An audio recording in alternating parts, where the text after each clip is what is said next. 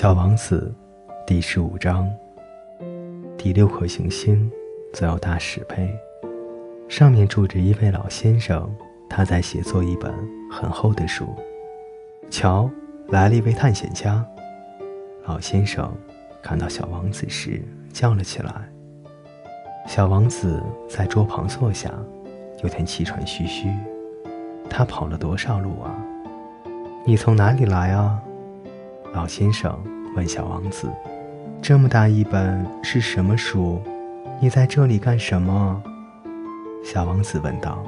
“我是地理学家。”老先生回答道。“什么是地理学家呀？”“地理学家就是一种学者，他知道哪里有海洋，哪里有江河、城市、山脉，还有沙漠。这倒挺有意思的。”小王子说：“这才是一种真正的行当。”他朝四周望了望，看了看这位地理学家的星球，他还从来没有见过一颗如此壮观的行星。您的星球真美啊！上面有海洋吗？这我没有办法知道。地理学家说：“啊！”小王子大失所望。那么山脉呢？这我没有办法知道。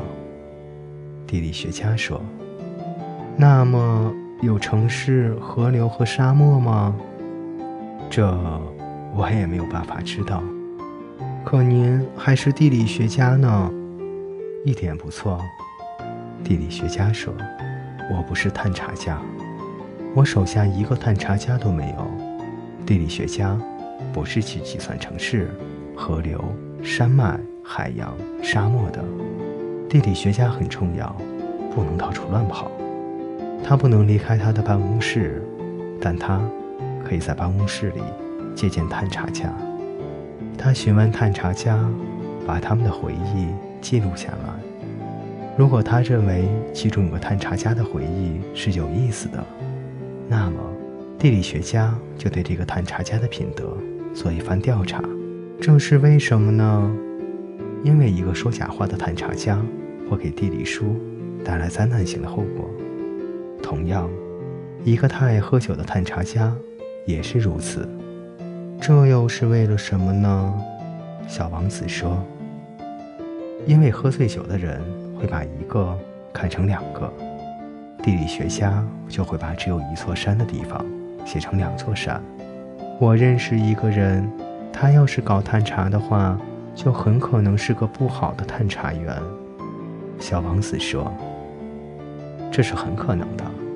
因此，如果探查家的品德不错，就会对他的发现进行调查。是去看一看吗？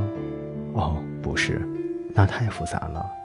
但是要求探查家提出证据来，例如，假使他发现了一座大山。”就要求他带来一些大石头。地理学家忽然忙乱了起来。正好，你是从老远来的吗？你是个探查家，你来给我介绍一下你的星球吧。于是，已经打开登记本的地理学家想起他的铅笔来。他首先是用铅笔记下探查家的叙述，等到探查家提出了证据以后，再用墨水笔记下来。怎么样啊？地理学家询问道。“啊，我那里。”小王子说道，“没有多大意思，那儿很小。我有三座火山，两座是活的，一座是熄灭的，但是也很难说。啊，很难说。”地理学家说道，“我还有一朵花，我们是不记载花卉的。”地理学家说道：“这是为什么？花是最美丽的东西，因为花卉是短暂的。什么叫短暂？地理学书籍是所有书籍中最严肃的书。”地理学家说道：“这类书是从不会过时的，很少会发生一座山变换了位置，很少会出现一个海洋干涸的现象。”我们要写永恒的东西，但是熄灭的火山也可能会再复苏的。小王子打断了地理学家：“什么叫短暂？火山是熄灭了也好，苏醒了也好，对我们这些人来讲都是一回事儿。”地理学家说道：“对我们来说，重要的是山，山是不会变换位置的。但是，短暂是什么意思？”小王子。再三地问道：“他一旦提出一个问题，是从来不会放过的。意思就是有很快就会消失的危险。我的花很快就会消失吗？那当然。”小王子自言自语地说：“我的花是短暂的，而且它只有四根刺来防御外辱，可我还把他独自留在家里。”这时，他第一次产生了后悔，但他又重新振作了起来。您是否建议我去看些什么呢？小王子说道。“地球这颗行星。”地理学家回答道，“它的名望还是很高的。”于是，小王子就走了。他一边走，一边想着他的花。小王子第十五章。